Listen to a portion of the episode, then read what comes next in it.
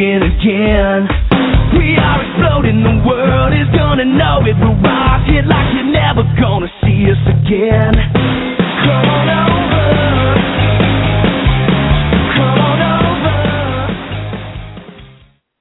Good evening, everyone. It is 10 p.m. and Pure Gold is live and on the air for this Tuesday night, February 21st, 2012. Welcome to the show that covers everything and anything and tells it like it is. My name is Joe Bacino, along with my tag team partner and co-host David Gomez. Sir, how are you doing this evening? I'm doing wonderful, sir. Excited, ready, willing, and able to get this pure gold show on the road. I hear you. Let's give out some contact information, sir. Folks, as always, if you'd like to be a part of the show, make sure to call us 714 364 4721. Once again, that number is 714 364 4721. If you would like to check out our past episodes, you can always do that at puregoldpg.com. Of course, on our website, one of the best websites you can find, one of the best websites you can come across. You can check out our Twitter. Joe and I both have separate accounts.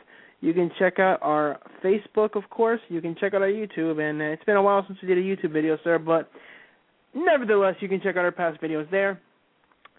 And of course, you can hear all of the past episodes, all of the past interviews, the 51 or so that we have done, the 51 different guests. Exciting, amazing, and wonderful, as always, sir.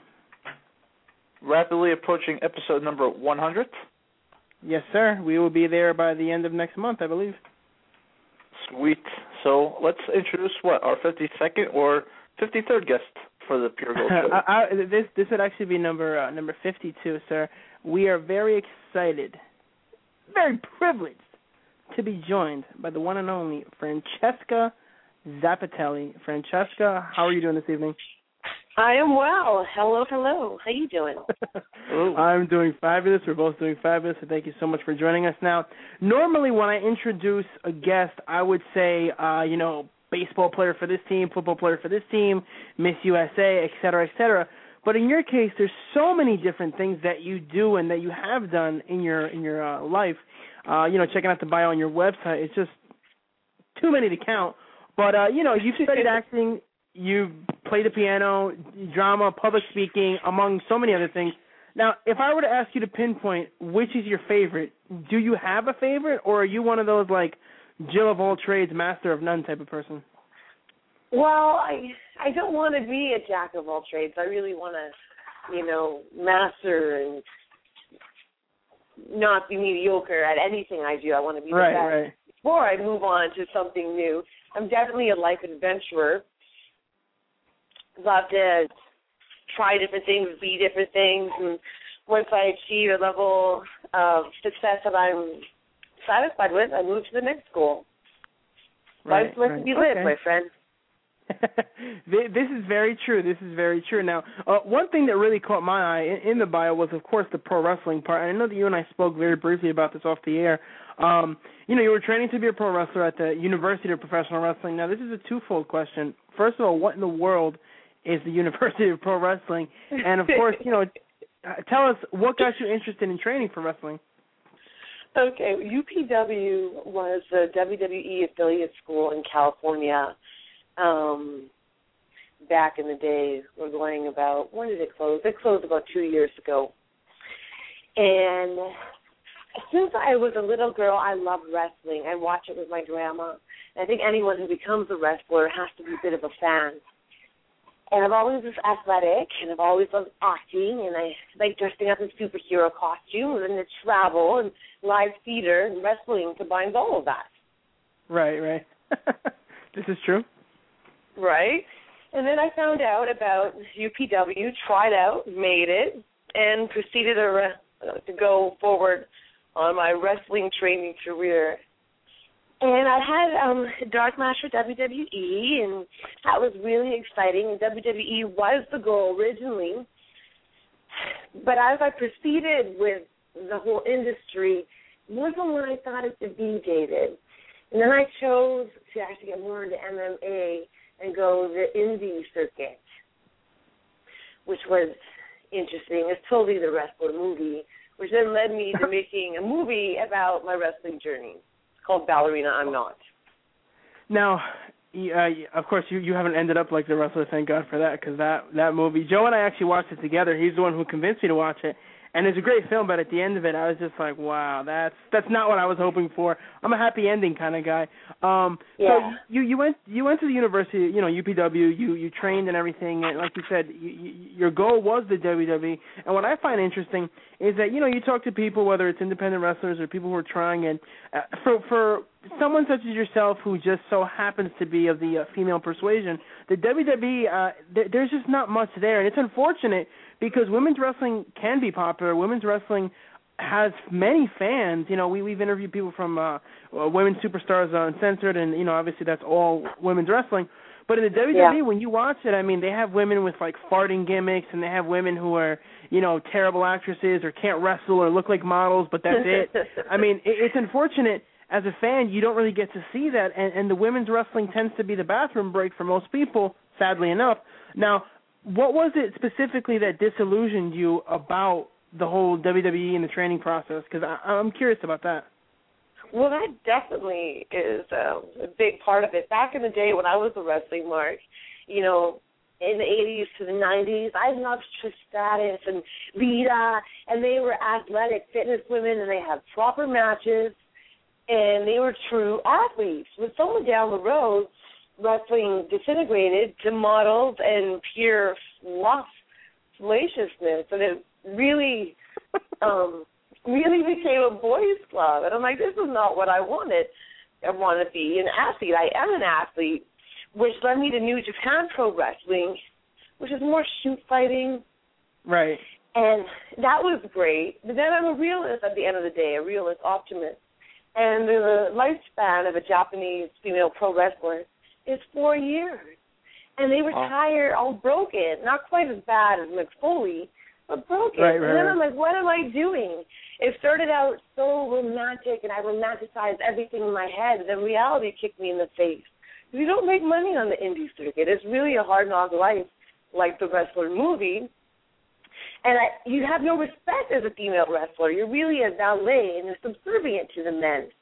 Right. Um, so from there, I branched out to um, lucha, which was fun um, and very respectful. Where I found WWE, um, you really were treated like um, a second-class citizen. The men ruled everything, and there's no union. We're in acting. We Right. have a union. Our rights are protected. WWE has no union. So it's really horrible what goes on behind the scenes. wow. So, is it safe to say that you you do you still like wrestling after all that experience? Well, I, I'm not quite a quite the fan that I was before.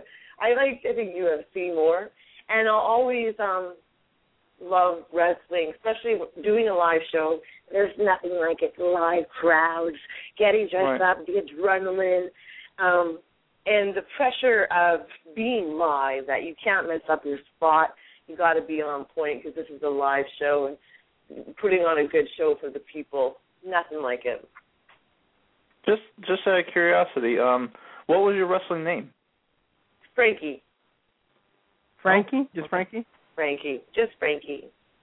And um, who actually mentored you, and who did you grow up idolizing? Is there anybody in the wrestling business? Uh, I originally was trained with the Ballard brothers at UPW, um, the hardcore kid Aaron Aguilera, and then um, Nakamura at New Japan, and I had, lots of trainers, a bunch of luchadors, which were really good. As for my wrestling heroes, um, I'm a big fan of The Rock to the to this day. I love how he's crossed over from wrestling to acting to go back to wrestling. I think that's great.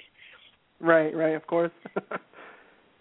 I, I gotta Um, love my fellow Canadian wrestlers, Chris Jericho. Really happy he's going to be at WrestleMania again. Love Chris Jericho. Big fan of his.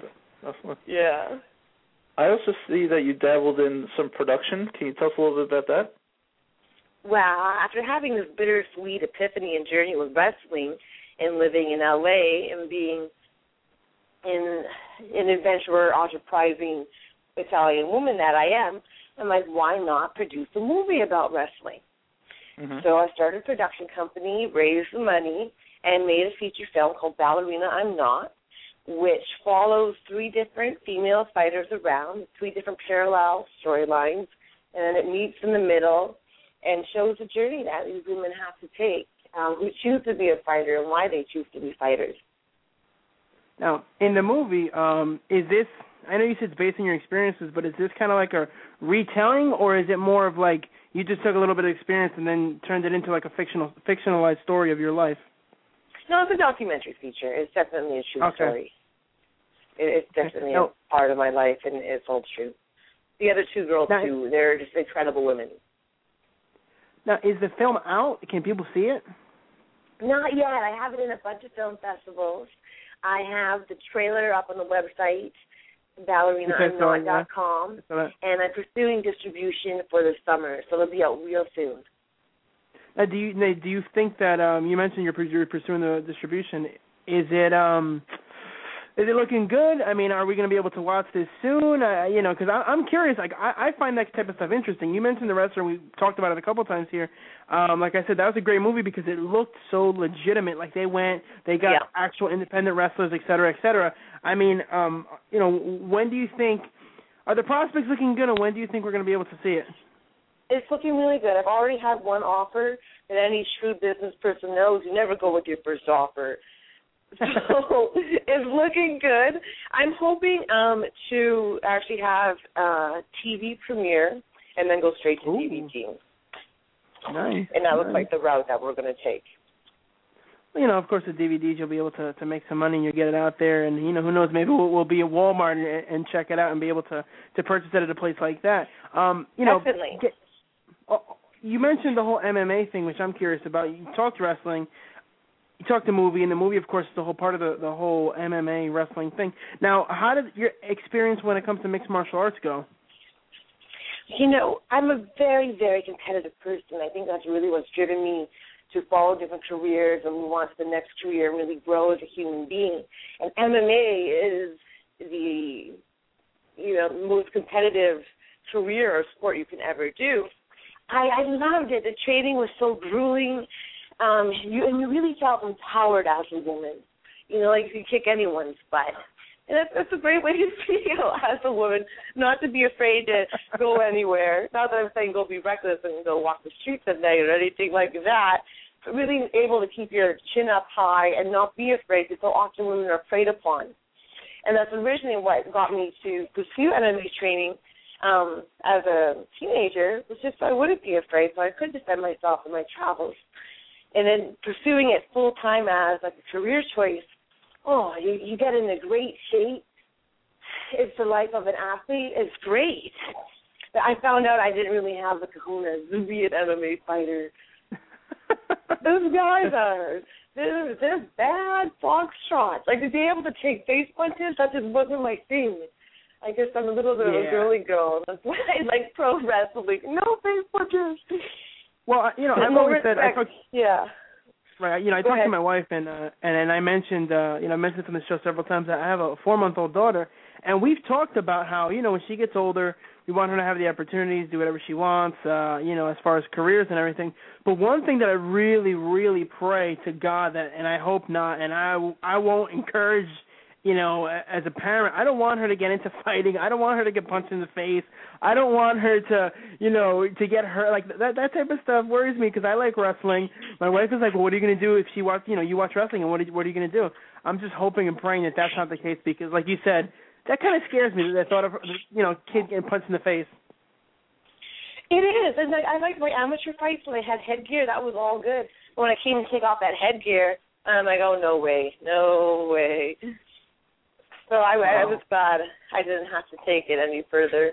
But more power to the people that do, that have the chops, I don't know, whatever you want to call it, to really um be a fighter. I think all women and girls and young young women just knowing basic martial arts is definitely an advantage for them. Yeah, I I think we should uh, switch gears and and stop talking about violence. After all, this is pure gold, and we try to keep it PG. Just let me, Of course, let me ask course. you: Yeah, the the greatest sensation since sliced bread apparently is Jeremy Lin, and I'm looking at my notes here. Talk to talk to us about. It says Jeremy Lin's Pitbull Rescue. What's what's that all about? Oh, I didn't put a comma because on Twitter you can only, um, you know, use so many characters. So um, things I, I'm a fan of right now is Jeremy Lin and Pitbull Rescue, kind of for the same reason. Um, I'm just blown away by Jeremy Lin. First of all, he goes against the grain. Any underdog, I think, is phenomenal. And how he is not a stereotype. He went to an Ivy League school. He wasn't a scholarship athlete. He wasn't even drafted out of college. And yet here he is now, New York Knicks starting lineup. And then he's not caught up at all. And that's so refreshing. Stereotypically, ballers are totally caught up. And he's not at all. And just shows you not everyone is the stereotype that, you know, they could be. Right. And Pitbull Yeah, the Rescue, go ahead. No, no, sorry. I want to sorry, take go over your show because- here. No, no, no. You know what it is? Since like you mentioned the whole um comma, you missed it, and I I I didn't know what what you were talking about. I didn't I had no idea what Jeremy Lin Pitbull Rescue was.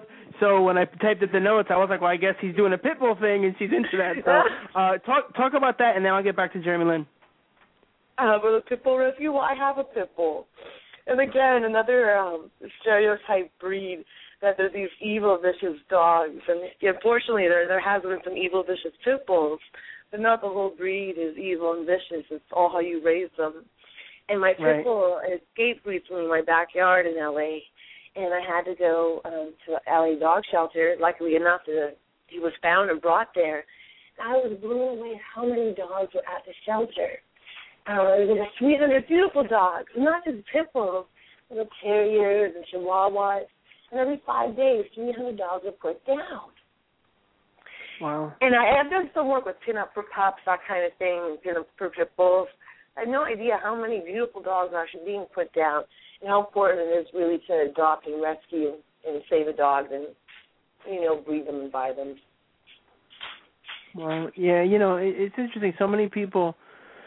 So I'm not a dog person myself, but obviously I'm. I've never been one. You know, animal cruelty. I think that stuff's terrible. I think you know you should if you like animals, if you like pets, you should adopt them and take care of them and stuff. I had a cat for a while, so you know, big big fan of the the, the felines there. Now you, you talked about Jeremy Lin, and and I, I want to go back to that for a second because what I find fascinating about about his situation, other than the fact that he's a he's an Asian player in New York, which is you know rare. There, there, let's face it, there's not that many who play who play uh, pro basketball. Um, and he's been so successful in a short time with the Knicks. But of course, you know, he, I look at him and he, to me, he's the next Tim Tebow. And obviously, you had Tim Tebow with his whole situation in the you know football, being a Christian, his faith, and everything, you know, kind of blown out of proportion uh, in, in measure to his talent. But obviously, a good role model nonetheless, whether you're a Christian or not. And then when you have Jeremy, you know, they have that in common. They have their faith in common.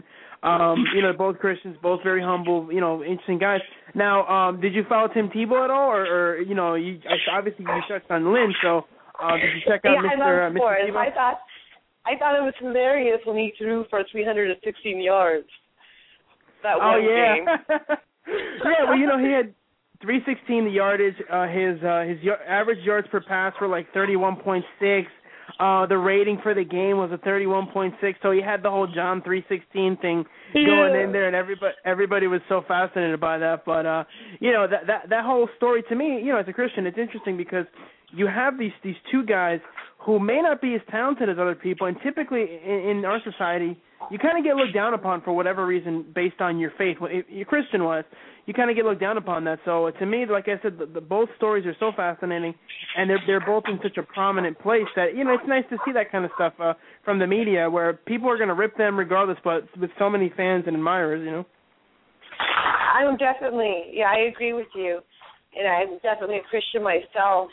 And what is that one quote that as God's children, who are we not all to shine and shine bright? And it's just nice Right. to see these people with that success who definitely have faith and are thanking God because it's through Him definitely the doors open and greatness is achieved. And I've definitely seen Him firsthand in my life. Wouldn't be here without Him. Definitely, definitely some some good stuff there. Now, can you tell our fans listening what uh, upcoming projects that you have in the near future? Well, ballerina, I'm not. shall be out in the summer, and I hope you all Okay. check it out and love it. And then I have an upcoming Sure sci-fi project called Embryo, which again that probably won't get till that'll be out more in the fall of next year since we just be getting the post in the summer. And I'm developing a bunch of other projects, so just watch out. I got lots of stuff cooking.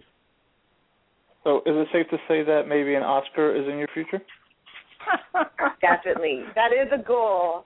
And anything is possible. You make a plan, you can achieve that goal. And I love a long shot and going against the odds. You just never know. There you go. that definitely uh, would be interesting. And like you mentioned, of course, we, we'd love to check out the film when it does come out. Um, one thing before we let you go, I, I noticed on your uh, IMDb, you've, you've actually done quite a bit of acting already. Can you tell us a bit about that? I was working on it, definitely. I've done a lot of indie projects, quite a few short films. And like wrestling, you don't just start out good. You have to build your resume. I've been in acting class for over six years, just working on the craft and honing it. And I, I love it. It's just lots of fun. And particularly action films too, because I get to combine the athleticism and stunts that I learned in wrestling with acting. So puts good use to everything that I've learned in my journey.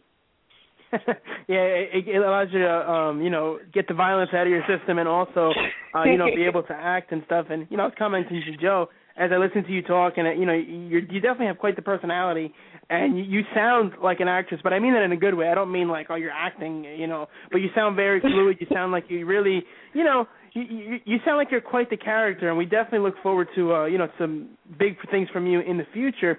Now, of course, tell our fans how can they uh, get a hold of you or uh, or follow what's going on in your career. You can check me out on my website, francescazappitelli.com. I'm also the Oracle on Twitter.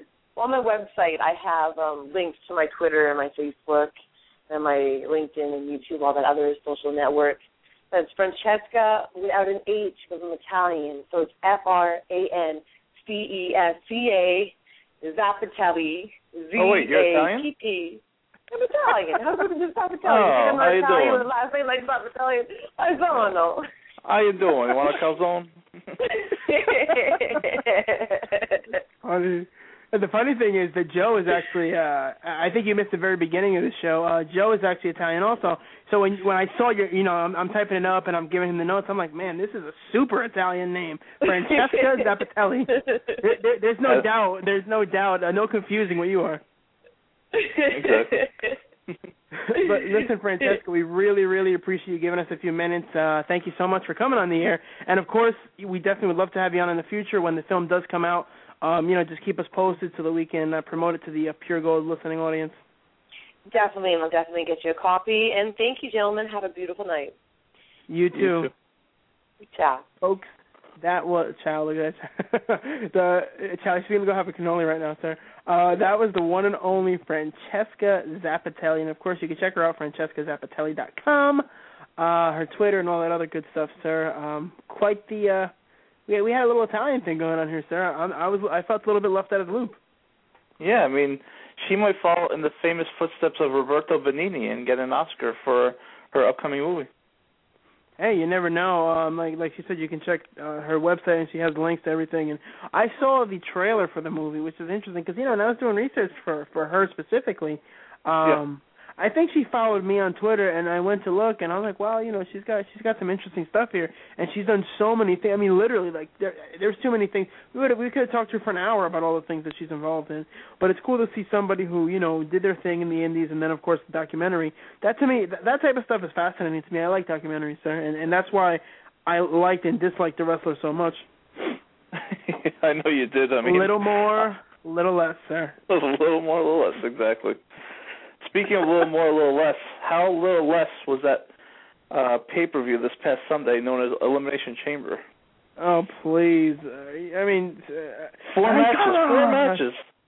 Come on. Sir, you, yeah, I I know that you know we're gonna have our next guest calling in soon, so we may have to get back to this in a second. But, sir, um, you got to tell me. You absolutely have to tell me. How does the WWE seriously put up a pay per view with four announced matches? Well, they did. I mean, they just did this past Sunday. It was known as, an Elimination Chamber. I just don't even understand. And then, sir, to, to top it off, they throw in a slot box of a match between Jack Swagger and Justin Gabriel for the U.S. title. I mean, seriously, that title that could have been. They're not even on the same show, first of all, but that could have been built up. It could have been interesting. It could have been done well. You could have had a U.S. you know battle royal. You could have had anything, sir. But instead, you have a, a, a two second match. I, I, sir, honestly, I don't know what the heck the WWE is doing at times. Well, most of the times we don't know what they're doing either because they're very unpredictable. But to be honestly, to be honest with you, uh, this pay per view was so predictable. I don't see why anybody would have bought it. I don't, you know, we talked about it last week. We said Daniel Bryan is probably going to retain the title, and we thought that CM Punk would retain the title. So the rest is, and, and you know, the other match is a throwaway match to me because you know that John Cena has to be Kane because that feud's got to be over with. Of course, and and speaking of that feud, well, you know what a mess that was. That was an absolute joke. I don't know what they were thinking. This whole embrace the hate thing did not work. Uh, Cena, you know, Cena cut a great promo on The Rock, which we could touch on later. Like I said, I'm, we're kind of expecting our, our guest, uh, second guest, to call in at any time. But I mean, I don't even know. I don't even know what the point of all that was, sir. You've got Eve turning heel last night with her little speech. You got Cena and Kane finishing up their ridiculous feud. I thought there was so much potential there. I thought there was so much hope. And instead, sir, I embraced the hate and I absolutely loathed the storyline and I loathed the entire situation. I, I I hated the whole thing, sir. That's the only hate that I embraced. I mean, we saw it from a mile away that we didn't know we didn't we knew that this this whole storyline, this whole angle would end weird because we knew that John Cena was already had an opponent for WrestleMania. So I, I just think that they finally, you know, got to the end of the storyline. They finally just finally come to the conclusion that they really messed up. I don't think uh, they've proven anything beyond a shadow of a doubt that you know you can't make John Cena heel that way. It just doesn't work. Yeah, uh, you, you you just can't. And then I don't know if you heard um if you heard his little speech last night, but he's still he's still with the people. He's still doing his thing. I mean, there's no if, ands, or buts that he's not a heel, that he has not even come closer to being a heel. In fact, it's only pushed him closer to the crowd in terms of uh, you know his resolution. So the whole storyline made absolutely no sense.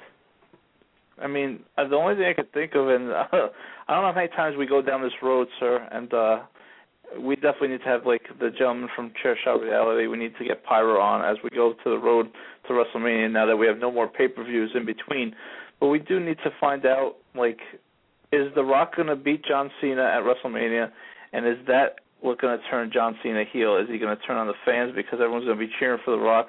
Is that the moment that we're going to be waiting for? I mean, I hope so, sure. but if if The Rock loses to Cena in his hometown, I mean, I mean, what is the point of that? Is is The Rock trying to? Is he there to get John Cena over because he he hasn't? That hasn't helped. If anything, John Cena has been further buried by this whole storyline, overshadowed by The Rock. And of course, his promos all sound the same, where you know you don't love the people and you abandon the people, but I'm here for the people and I'm the people and the people and the people. I mean, his whole promo last night, like I said, well, good. It was definitely great by Cena standards. Um, you know, it, it just kind of rehashing the same old thing, and I don't, I don't think this feud has helped. This Twitter feud that they've had hasn't helped Cena either. It just goes to show you. I mean, we thought it was a terrible idea to announce it so early, and you know, it's been executed worse than I could have imagined. I don't even know what they were thinking when they decided to make this feud a year in advance, to make this match a year in advance. It was just terrible. The Rock shows up two times live on TV, maybe twice on on via satellite or whatever the case is. How do you build a feud in in a, in a year between two guys when the guys are there what what once or twice or or you know the one guy's there three times or so? But you know we're gonna have to uh, we're gonna have to switch gears for a second, sir, because we have something far more important to talk about. We have someone far more important to speak with. Uh, we're joined by the one and only Lisa Marie Latino, which is, uh, you know, when I first spoke to Lisa, I actually thought she that meant she was Hispanic, but she's not. She's also Italian. Uh, Lisa is the, you know, is part of a Long Shot Productions, and if I'm not mistaken, she's the founder and creator of it. So, Lisa, how are you doing this evening? Good, good. How are you? How are you doing? I'm doing fabulous. Thank you so much for it's joining just you, us tonight. Right? I was going to say guys, but it's just you. No, no, no. No, my, my co-host is also on the air. Joe, my uh, my Italian brother over here, is also on the air. So uh, we, uh, Yeah. you know, we wanted to we wanted to how get you on the air. You know? How That's you my doing, Italian Joe? accent. How you? I'm doing good. I'm doing. I'm doing. You doing? Oh yeah, Oh, yeah. doing. Our guest right before you was also like uh, Italian, had a super Italian name. Zappitelli was her last name, so you know we were we were kind of joking about that. Uh, Lisa, you know, tell us. You have your production company, like I mentioned, Long Shot Productions. Uh, so many things to talk about, but let's start with that. Tell us about the company and what it is that you guys do.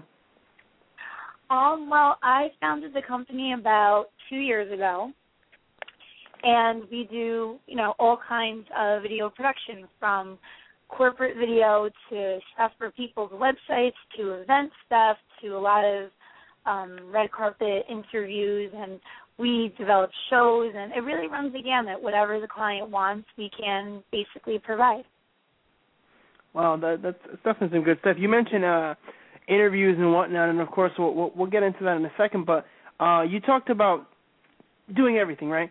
I know you've covered some big events in your day. I've checked out your website way before I, I before I even asked you to be on the show. Um, I, you I saw you on Twitter, checked it out, and you have quite a few interesting things on there. Tell us, um, what what would you say so far, if you could if you could narrow it down to one thing, what would your favorite event be that you've covered? My favorite event, um, Yeah, if if you could narrow it down. stuff. Yeah, yeah, or, Oh, anything. so I mean, hard. whether it's It's it's right, well, so hard because I've met give I've me gotten to give me meet, a couple. I've gotten to meet um so many great people. Uh Gerard Butler, he was really cool. He uh walked for 9/11 across the George Washington Bridge on uh, I think it was the 8th anniversary of 9/11 and he was really cool. Uh Matt Bomer from White Collar, he was one of my first interviews ever and you know, I told him that that I was a little nervous and whatever and we chatted for a while. He's like, "Oh, I admire, you know, everything that you're doing. I root for the underdog and I'm rooting for you and I hope to see you on like a bigger scale one day." And he's doing really well. Oh, wow. And obviously, all the sports people, I mean, I'm very immersed into that world. So any athlete or anybody like that I could talk to and uh chat with is is great. Now, do you have a least favorite event that you've covered? Hmm. No. No, I mean I think everybody's been really cool. So I really can't I, I don't regret anything. I I don't have a bad thing to say about anything. I've loved it all. So I, I I'm just thankful for every opportunity I've gotten. So it's been cool so far. Now, Lisa, your show is a little bit like ours, where we just, you know, really cover more than just sports. We try to cover a lot of uh, mainstream things. Now, what got you into all the doing these type of things um, as a fan as and as a reporter? Well, that is originally what I wanted to do with my broadcast career. Um, but when I started my company, it kind of took me in a million other different directions. But I always go back to my roots and my passion, which is writing, producing, talking to people. I mean, I could talk to a wall for hours. So um, it always comes back to that. I just love meeting new people and talking to them and finding out uh, you know, just what makes them tick and, you know, what makes them interesting.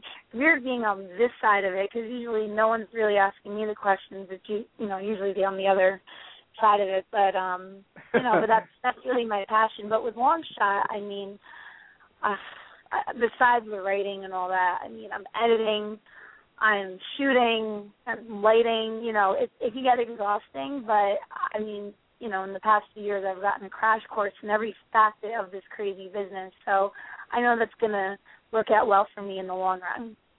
Cool. Yeah, you know, it, it's interesting because you, like Joe touched on, you do what what we do, but you do it on a different scale, of course, because you're doing the video and everything like that. But uh, I, I just love the fact, like I saw you interview Tiki Barber, Matt Bomer, like you mentioned, and I just I just think that's so fascinating because, like Joe likes to say, and of course I'll I'll let him say the rest of it, sir. What what's your favorite line about our show, Joe? Oh, I definitely think we, our niche at Pure Gold is that we interview the interviewers, and uh, that's a great thing. How did you guys come up with the name Pure Gold? Joe, you want to take credit for this like you always do? Yeah, I mean, I just randomly came up with a couple of names, and I think it the Pure Gold stuck, and uh, we've been PG ever since. Oh, that's Why? cool. Why do you want that name, or are you gonna steal it from no, us or something? no, I was just Oh, okay. it's an interesting name. I just Oh, had a conversation with somebody. A name is everything. You know, you have to have a catchy name because if you have something that's run in the mill, people are going to forget you. Are we catchy enough Well- for you? Uh, no, pure gold. Yeah, you think like 14 karat gold. You think jewelry. You think rich. You think money. You think. Exactly. Yeah, that's us. I mean, you got us. Or maybe on the other side of the gamut, you think of those seedy places where you can trade your gold in for money. Right. Well, you people can of like course that. I'm just people can of course give us money and we'll we'll give our services uh you know interviewing and radio and and everything um what's funny though is that the, the pure gold is also Joe Joe touched on this we talk touch on this. You know our show we don't we don't curse we don't want our guests to curse we don't want the, the fans or listeners to curse or anything like that. So we always like to say you know we keep it PG which of course is our initials. So it's kind of like uh it, it's also a, a double you know double uh facet type of thing. When when we looked up originally when we started the idea of the show and we decided to do a website um I looked up puregold.com because that's what I wanted originally but like you said that that's like a, it's either a gambling website or a trade your golden website so I was like, all right, well that doesn't go, you know, that doesn't work. So we have to change it, tweak it a little bit. But uh, you know, Joe always takes credit for creating the name. So I'm not sure if that's really what happened, but you know, my my uh, my co-host, that, that's what he likes to say. But uh, you know, getting back to you, Lisa, because you're the subject of this, not us. You know, we're interviewing you. We're putting you on the hot seat.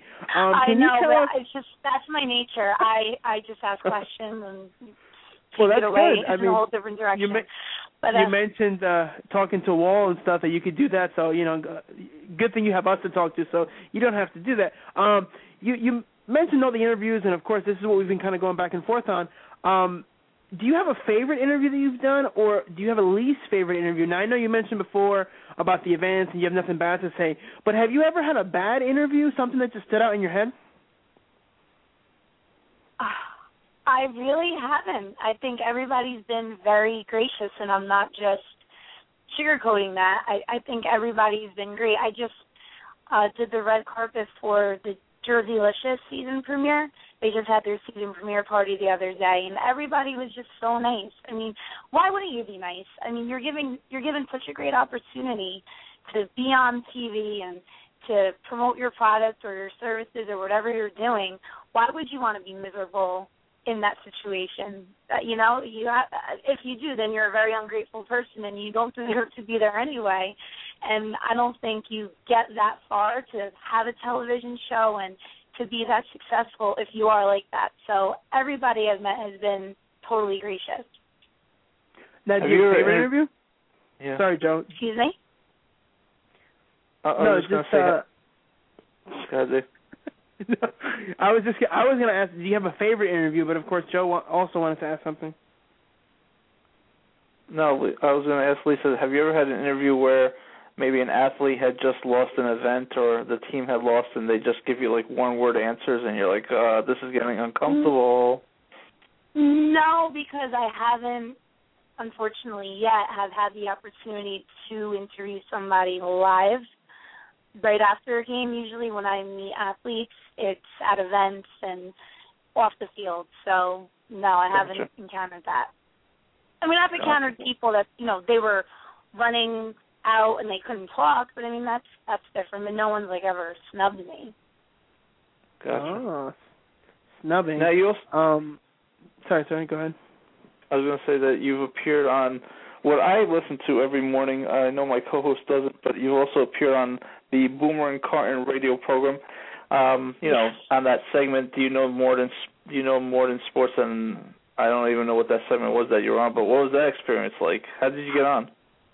Um, well, I worked at WFAN, um, and I still am affiliated with them. I work for the Giants Radio Network during Okay. the season, home games. I do the pregame show in the parking lot, and um, then I help out in the booth, and then I do some stuff for some uh, football blogs after the game. And uh, yeah, I still have you know, a lot of friends there. Still keep in touch with all those guys. So Al Dukes, their producer, uh, we were talking on Twitter, and somebody saw that we were talking. Someone that followed I guess us mutually, and told Al to have me on the show. And I said, no, you have like Playboy models and Maxim girls on. I'm like, I don't want to go on that. And plus, I don't like trivia. Like, I hate trivia. I, I could talk sports for hours and hours because it just like flows naturally. You put me on the spot, and it's like, uh. So I didn't want to do it, but I figured it would be a good promotion, and I hadn't seen the guys in a while, so I went down there and it was awesome. It was right after the Giants won the Super Bowl, and uh it, I had to warm up a little bit with the trivia, but then I got the hang of it. Okay. And how were the how were Craig and Boomer in person? Like, uh, what would you what was your impression of them too? Oh, they're great. What you see is what you get with any of those guys. With I don't know if you listen to the station regularly, but with Joe Benigno, Steve Somers, Mike Francesa, it's what no airs, nothing fake. What you see is exactly what you get. Wait, wait, wait a minute. What what is, what is Mike like? Because I love. I mean, I love the fan. Joe and I both do. We've both been uh, fans of the station. No pun intended. Forever. But Mike and I like his show, but he comes across and I, I'm like my dad hates his guts. Joe's dad also hates his guts, but of course they're hypocrites because they listen to him. Um, because of the way he comes across on the air at times. What is Mike like, uh, you know, on a personal level, or even just just off the air? I think Mike is really nice. I think my first impression of him was he was more shy, like in person, um, not as you know what you see on the air. I mean, think about it. He's been doing it for so many years, and I think that's kind of like his shtick a little. So right. he needs to play up to that. And listen, the the proof is in the pudding. The ratings are still through the roof. ESPN Radio doesn't even come close to even getting half of what Mike says and what the fan does. So even though when Mad Dog left, everyone was wondering if Mike would survive, if the fan would survive, and they've flourished even more. So, you know, people may hate his attitude or he, they may hate the way he treats callers sometimes, but he's obviously doing something right, and he's the pulse of New York. Right. Yeah. I mean, you you touched on a couple of things there. You, I mean, when when Mad Dog left, um, I thought that was a big blow to WFAN, and then um, I started listening to Boomer and Carton because you know Carton's voice is pretty distinguished, and I mean um he almost reminds me of Mad Dog in, in the regard that you know he's like um he's got full of energy. Um, but my co-host David over there on the other side of the glass will tell you that he doesn't like he doesn't like when Carton calls you know girls doll or babe or whatever. Um, so uh, did you feel like they were taking? Did you feel like he was taking it seriously? Um, I don't know. I I don't know if he was calling me dot. Maybe because I went in there because he knew my background a little bit. Yeah. Because I don't think he was. He wasn't overly like he was. Maybe I just wasn't as hot as the other girls that have been on there. So I don't know. but I thought he treated me with total respect, and I, I don't have a bad thing to say. I had such a good time with them on the show. And I was just telling Al today, a lot of my girlfriends, I mean, they don't even know when the football season starts and they think touchdowns are in basketball. But they uh obviously I have great friends and they all watch the show or listen to the show and supported me. And two weeks later, they're still watching and listening because they all find Craig Carton hot. Interesting. Oh my God, are your your friends are they blind? no are they? What or, you're talking about? I mean, as soon as I got off the air, I had immediately five text messages. Who is the guy that you were on with? He is so good looking, and I'm like, I guess I don't because I know them. I don't think of them in that way. I mean, they're all nice. They're all good looking. I guess you know, no one's fat or anything, but uh that was shocking for me that my friends now Well- two weeks later are still listening. Well, um, I, I hate to say this, but I, I I loathe Craig Carton, and uh I mean his personality. I don't know what he's like as a person, but I just get the idea that he would not be my type of person in real life. And uh I mean, I, I hate to say, it, but I think your friends have bad taste in men. But that, that that's besides the point. Um Craig, what, gets me is when he when you know he he calls you doll because I that was one of the first things I picked up on.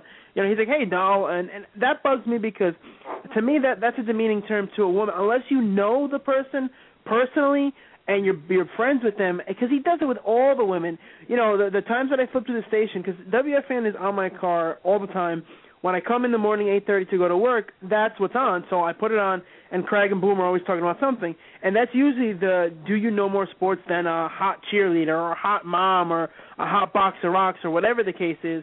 And then when the woman is done, it's like, "Hey, doll, hey, babe, hey, this, hey, that." We actually interviewed somebody who was on the show, and Craig literally insulted and berated her, and then you know hung up on her.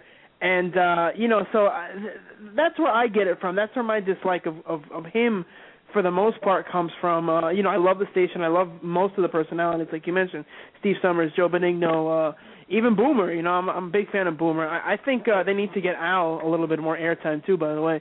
Al Dukes is uh is hilarious. I always loved his uh you know he is. Al's boring podcast and you know freezing garbage and all that stuff.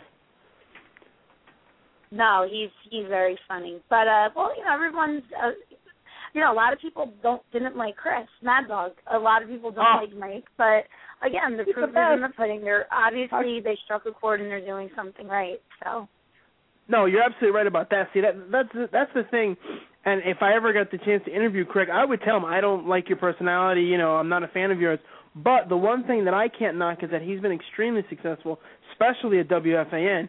Um, Chris, I loved Chris and I and I loved Mike. They were great together.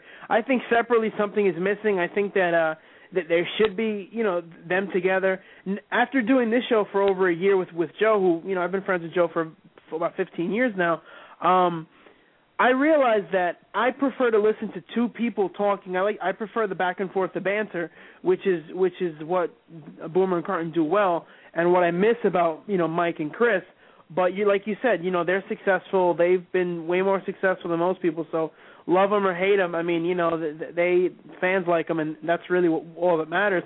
Now you talk you, switching gears off of this. Um, you're a big Giants fan. We we talked about this off the air. Um, let me know. Let the fans know. What did you think of the Super Bowl? A and B. What was the pep rally like? The Super Bowl was the most nerve wracking experience ever. I have to go back and watch it because it wasn't a fun game to watch. I was petrified the whole time. Like I, I actually hate the Patriots like more than I can't say hate them more than any of my NFC East com- um competitors, but I, I for some reason I loathe them. I don't like Tom Brady. I despise Bill Belichick. Preach it. I, just don't like, and I guess maybe because it's the Boston things. I'm a big Yankees fan, so I guess I figure Patriots fans are also Red Sox fans, and I just don't want them to have any ounce of happiness. so I did For the not most part, want yeah. to lose. To, I did not want to lose the New England Patriots, and when we went into the half down ten nine after having the ball for most of the first half and right, just right. squandering opportunities and I, I was like, This isn't good and then Tom Brady looked like he was catching fire and I'm like, This is not good and then when we came out of the half and they scored again, I was like, Oh no. I it was just like it was I was like sick to my stomach over it. Um but I mean obviously it doesn't matter because the outcome was definitely in my favor. Um, the rally and the parade were awesome. I did both. I was one of those crazies that hurried into the city and then got in a train and went back to the Meadowlands. Uh, the parade was really cool, but the stadium rally was amazing. Uh, there was about, I would say, forty, fifty thousand people there. It was like a game day. Um, I was on the field because, like I said, I work with the team. I was with a bunch of friends, and just to be there with the confetti falling on me and even though I didn't go to Indianapolis, I got that experience there and it was amazing. I met Governor Christie, met all sorts of players. My friends from the Cake Boss were there. It was it was just a great day. Beautiful day. Wow. Cake Boss. Oh, that, that's that's pretty sweet. Um, literally, you know, pu- pun intended. You know, the as a as a Giants fan myself, um, I watched the game, you know, same as you. I was I was at home watching it with my dad, and I didn't sit down for the entire second half of the, of the game. And uh, it was definitely nerve wracking, but it was such a great win. It was such a great experience. It's funny you mentioned the whole New England Boston thing because my coworker at my day job, he's a Yankee fan, big Yankee fan, and he's actually uh he's actually one of the few. See, Joe and I, we're Mets fans, and we loathe the Yankees, and, and for the most part, they're fans. And uh but the reason is because of the, the arrogance that a lot of them portray. Most of the fans, most of the Yankee fans that I've ever met don't know sports, don't know baseball. I know more about the Yankees than they do. But my coworker, a huge, great baseball fan, great Yankee fan, and he's the same way as you. He literally will tell me, you know, during the day how he despises Boston. He he, you know, same thing, doesn't wish them any happiness, and he hates the Patriots and Tom Brady and this and that. So I ah. think it's funny that you, you carry over your baseball hatred into your football hatred. Yeah, but I, that, I mean, that's got to be the reason because I've like sat down and like analyzed why do I actually hate the Patriots so bad? because they're not in my division, they're not even Nope. in my conference. Uh, you know, it's different with the Red Sox because we're, you know, both in the AL East, but I don't even see them, so I don't understand why I have an intense hatred for them. But they're like right up there with the Cowboys for me, and it's weird too because great. we beat them. We beat them every time we've seen them. We beat them. We beat beat them them twice twice. now in the Super Bowl, Yeah. and we beat them in the regular season. But for whatever reason, Yep. I just don't like them. So Yeah, well, you know, there's nothing wrong with that. I mean, if it comes around a third time, of course, you you can kind of stir up the hatred. I have a feeling that we probably won't be seeing the Giants and the the Patriots anytime uh, in the future, as far as Super Bowls go. But you know, Lisa, Why not? Um, before we, well, I don't. I, I think after this, I can't imagine the Patriots getting back there. I, I honestly can't imagine the Patriots picking themselves off, uh, picking themselves up after a second giant beatdown. You know, they they have to be demoralized. Tom Brady is sitting somewhere wearing his Uggs, sipping, you know, whatever he drinks with his wife, and she's cursing out Wes Welker. I just, I gotta think the Patriots franchise has Oh to be demoralized. God, how annoying was that? Oh my God, when you know what it is, and this is a lot of people were very split on this. A lot of people said, you know, that's her husband. She has every right to be upset. She was emotional. Fine, but she's not some Joe Schmo off the street. She's an international supermodel. She was very aware of that camera being there, and she is also very aware that those comments would have gone viral, and they did go viral, and that's not right. You know, I understand you could be upset. Do it behind closed doors. And then Yeah. the way when she flipped out about them, and then she took that swig of water like all dramatically, it's like shut up. Seriously, shut up. and they'll probably be divorced in five years anyway after Tom Brady retires and you know he's not the it boy anymore, and then they'll be divorced and that'll be it. Well, you know, uh, That's my prediction. obviously. You heard it here first. yeah, I, I see that. You know, I, I definitely wish anybody gets divorced, but uh, I, I can see the whole oh no, of course not. But you know, you could just like tell she's like in, like an opportunist kind of. So that's I- the total I vibe I get from her. you know, me personally, I've never understood the whole supermodel thing, and uh, you know, I, I just don't get it. I don't get why the, why some of these women. They're, to me, you could find a woman on the street, a natural, normal-looking woman who's better looking, but uh, that, you know, that that's neither here nor there. Uh, Lisa, I would like to know if you can let the fans know. Again, I love I love the hatred for the for the Boston. You got to keep that going. But um, how can the fans keep in touch with you? How can they follow you? How can they know what's up in the world of uh, Lisa Marie Latino and Longshot Productions? I guess Twitter. Twitter's the uh the best way. I have two Twitters because I'm just that cool. I'm just kidding. um you can follow my see that. personal one and it's just my name at Lisa Marie Latino. And then uh you can follow my production company as well at Longshot Prod, P R O D for Longshot Productions. I mean that one's updated by me, by my staff and everything. But uh if you want to follow me, follow me at my name, Lisa Marie Latino. Lisa, we thank you so much for you know for joining us. We really appreciate you taking some time out, and we absolutely would love to have you on again in the in the future, heck, in the near future, because uh, you know I'm fascinated by what what you do. I'm fascinated by the whole you know long shot productions and uh, and just the fact that you you you do a lot of the stuff that Joe and I would love to do as far as you know interviewing players uh, personally and talking to them and all that stuff. So you know we we got to make sure that we keep in touch so that we can have you on in, the future for when you when you do some other uh, interesting and, and cool things. Yeah, no, absolutely. Thank you so much for having me on and keep plugging away. It's all about grinding it out in this business, taking jobs that you maybe don't want to take and just going out there with a camera and a microphone and getting the interview that you want because the more you put yourself out there, I believe, the more recognition you can get and hopefully one day a substantial network or show or something will pick you up. That's the goal. I know that's your goal, I'm sure, and as is mine.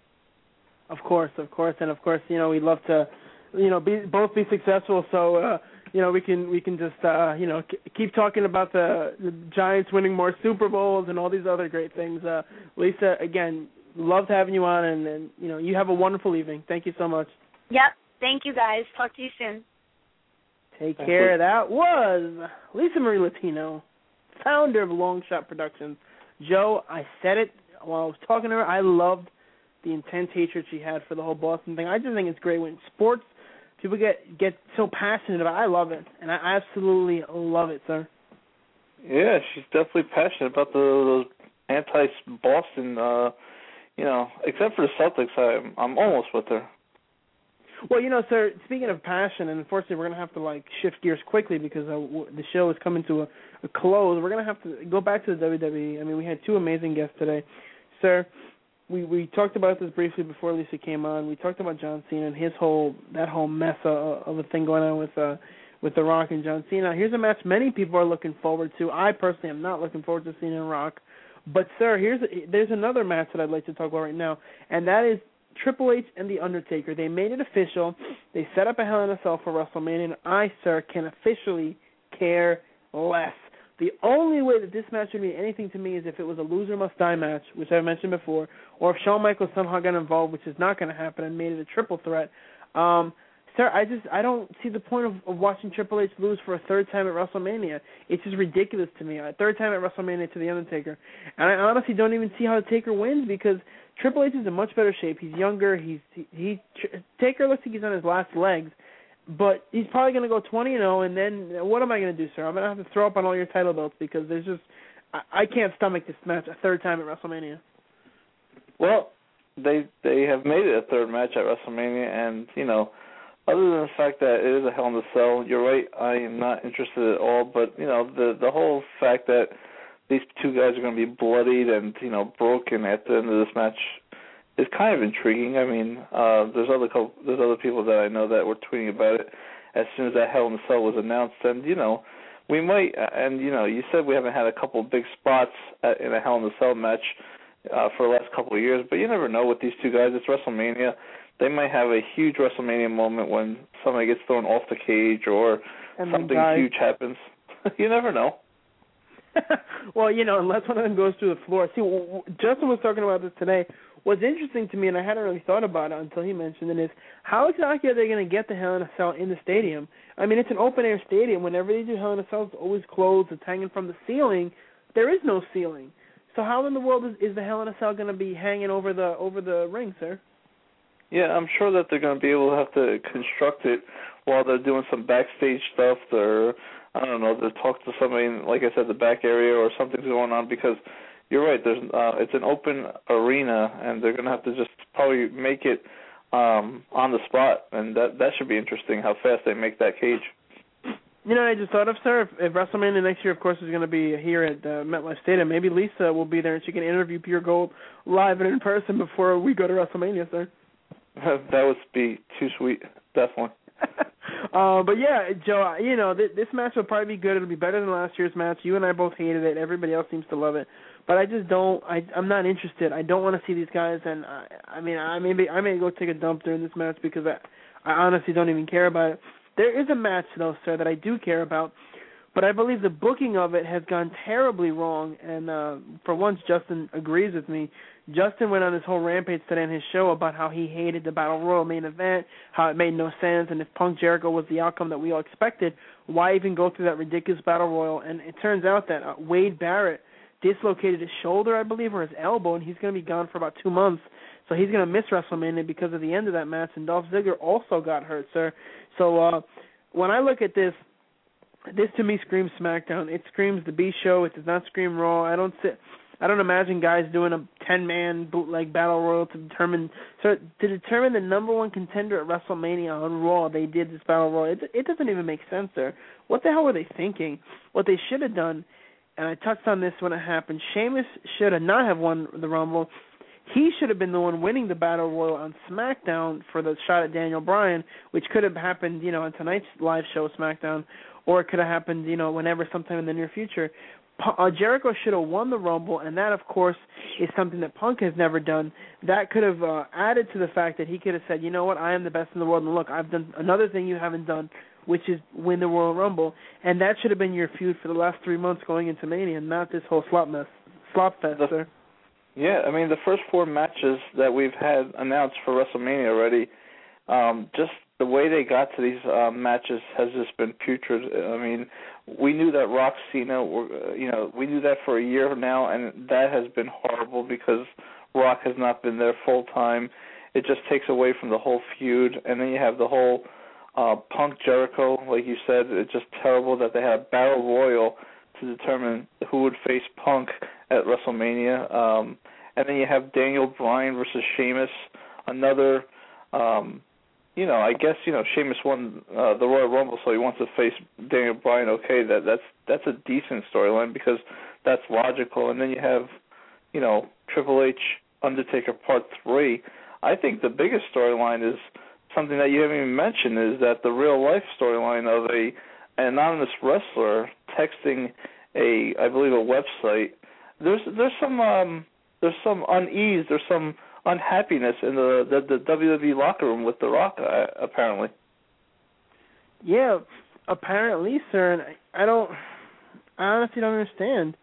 I honestly don't understand. And I meant, I actually tweeted this. I, I emailed this to Justin and I tweeted him. So he he mentioned me a couple of times on today's show. I don't understand why somebody, you know, how could you have no guts to say, all right, I get the fact that you can get fired over something like this, but if that's the case, don't say it.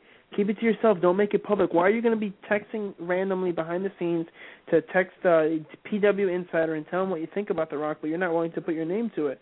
To me, that just screams somebody who who has no guts. I honestly think it's The Miz because it's somebody who's got to be in, around the mid card level. Uh, because if you're if you're on Superstars or if you're never on TV, why would you care about somebody to getting their payday taken away by The Rock? It's got to be somebody who's on the cusp of the main event, or was a main event, or could be a main eventer. So that's why I'm saying it's probably The Miz or someone like a Dolph Ziggler, sir. I just don't understand why why even say this. Yeah. Tell me if I'm overanalyzing this as I'm thinking about this, or tell me if I'm it's just too big of an assumption. Is it safe to say that since The Rock was at that press conference for next year's WrestleMania, that he'll still be uh, with the WWE part time, and we'll know his opponent after WrestleMania 28, like the day after? uh, honestly, I don't know, sir. I I truly don't know.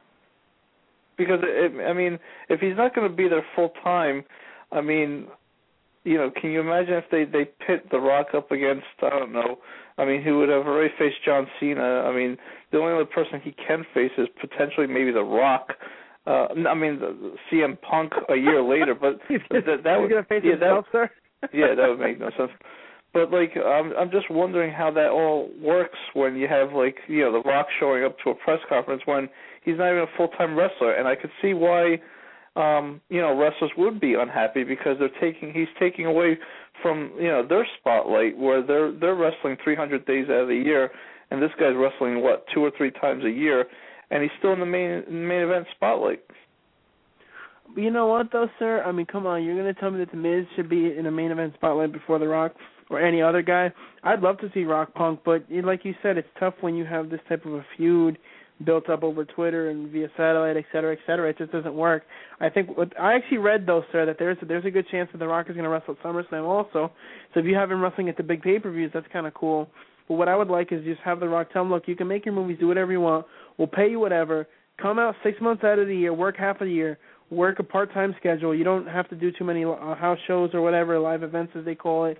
Do the right. Raws, um, and and just you know, under, look, sir, the Undertaker is there.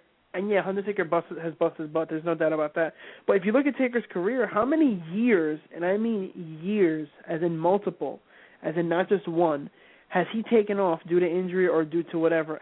There was a time where he disappeared for 18 months. This he's been he hasn't wrestled or shown up on TV in an entire year at this point. Well, you know, 10 months to be exact. That's 28 months. That's over. That's like two and a half years almost. Then when you factor in all the other injuries, Taker has probably missed. He's going to be 20 at WrestleMania in that 20 year span. He's probably missed like six years worth of time due to injury. So you know what? I don't want to hear it. And the truth is that you can. He barely wrestles. He barely appears. He barely does any type of schedule. Why can't The Rock do something similar? Why can't he do six months uh, out of the year, four months out of the year? He can still make his movies, and he can still get the, the big WWE payday. Has The Rock ever faced Undertaker at WrestleMania? No, he's never faced a WrestleMania. Well, when you well, count there you sir, go. That, that twenty times, well, sir, twenty WrestleMania matches, five of them have, seven of them have been against three people. So you know that's pretty much that's more than a quarter of your matches uh, have been against the same guys. I mean, you might as well just book book it now, sir. Rock, Undertaker, WrestleMania I'd, 29. I'd rather see I'd rather see Rock Punk and I'd rather see Cena Undertaker to be honest. Or heck, I, I wouldn't even mind seeing Chris Jericho against the Undertaker.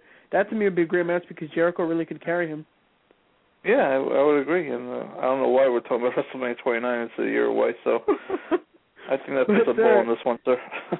you know, uh, yeah, I just I just got a couple a couple of raw, things. Uh Go ahead. You know, we talked about the whole Rumble thing. We talked about how Jericho should have won the Rumble, and I know you agree with me on that. But something else what that what I find interesting, sir. Santino Marella was in the main event at, at the Elimination Chamber. I know fans like him; they think he's funny, but to me, this is unforgivable. Mark Henry competed last night on Raw. Why the hell wasn't Mark Henry in that match? Why didn't he replace Santino like the original plan was? Why would you? And then to have Santino be the last guy eliminated in that SmackDown match, to me, is a joke. How was, sir? How how does the WWE do this to their fans? You're you're paying forty, fifty bucks, sixty bucks for a garbage pay per view, and then Santino is, is you know going to the to the end in, in one of your main events. Come on, sir. Um, yeah, you have a point. I mean, Santino Marella has no, you know, has no reason to be in that elimination chamber. I, I'm not sure what the WWE is thinking, and that's par for the course because most of the time I don't know what they're thinking. So I, you know, I can't defend their actions, sir. I cannot defend them. Well, let me let's let's talk about this, sir. Something that is that does not need to be defended is last night's Hall of Fame inductee, the one and only Ron Simmons, was announced as a, the the next inductee in the WWE Hall of Shame. I mean the Hall of Fame, sir. This is well deserved for Ron. He was the first Black World Heavyweight Champion in history, which of course is no small feat.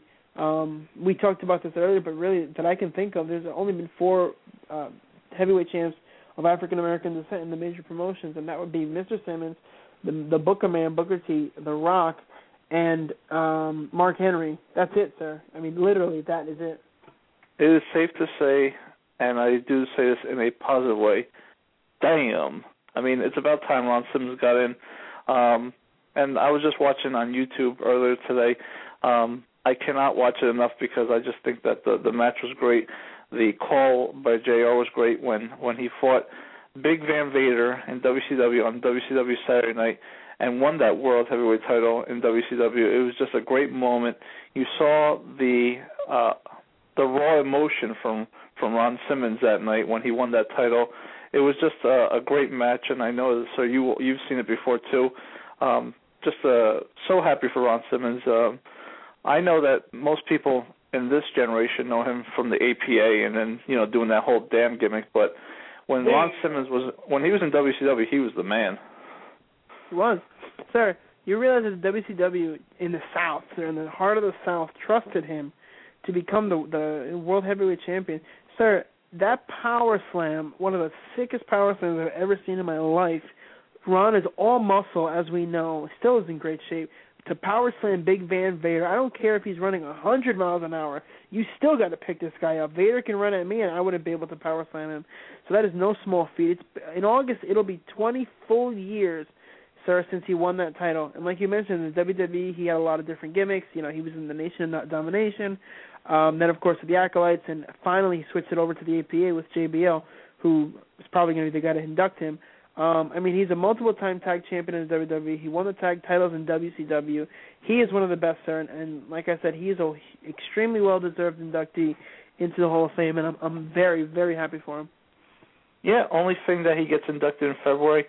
I don't know if that's me just overthinking things, but you know it is Black History Month, so good for Ron Simmons. Good for him, uh, a legitimate guy getting into the WWE Hall of Fame in a non-legitimate Hall of Fame.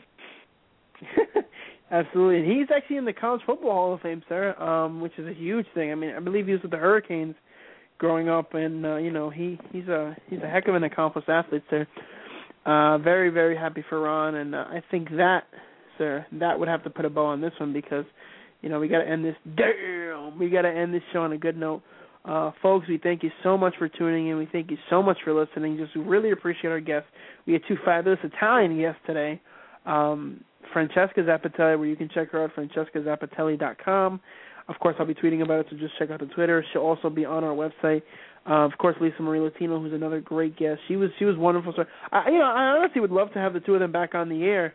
I'd love to have Lisa live and in person when we get to our uh, plush studios uh coming up soon because of course she has long shots. She could film it and you know maybe you know give give us some exposure and, and give her some more exposure also.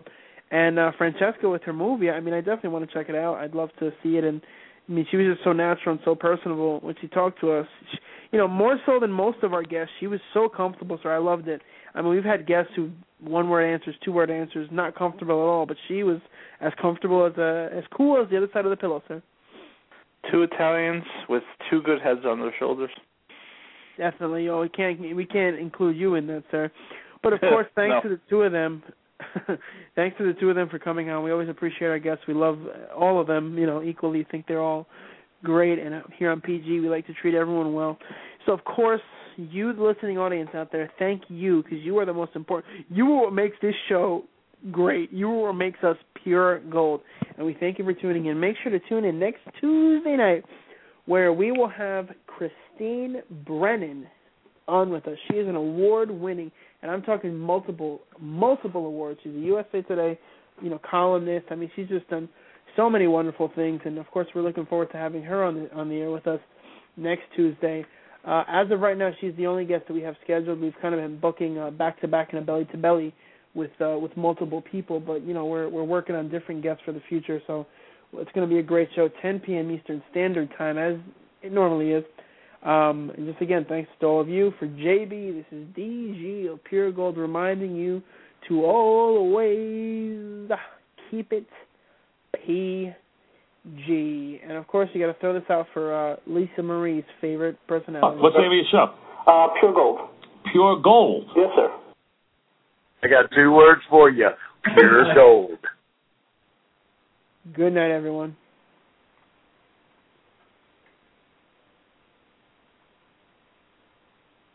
This is Miss Pennsylvania USA 2011, Amber Joy Watkins. Make sure you tune in to Pure Gold every week. Check them out for yourself at puregoldpg.com.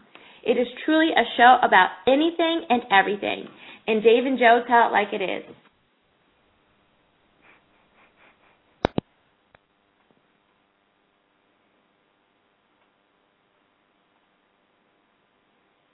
Hey everyone, this is Brittany Don Brandon, Miss Arizona USA 2011, and Pure Gold is the best show on the radio. So make sure you tune in, check out the latest in entertainment, news, and sports. Christ, if I was the commissioner, I'd be out there on Monday. He'd be out. Gone. Finito. High five. I like turtles. Oh, uh, is that all? Is that all? Uh, you have a show on the internet? And we Out of your homes? Yeah. Good night, everybody, once again.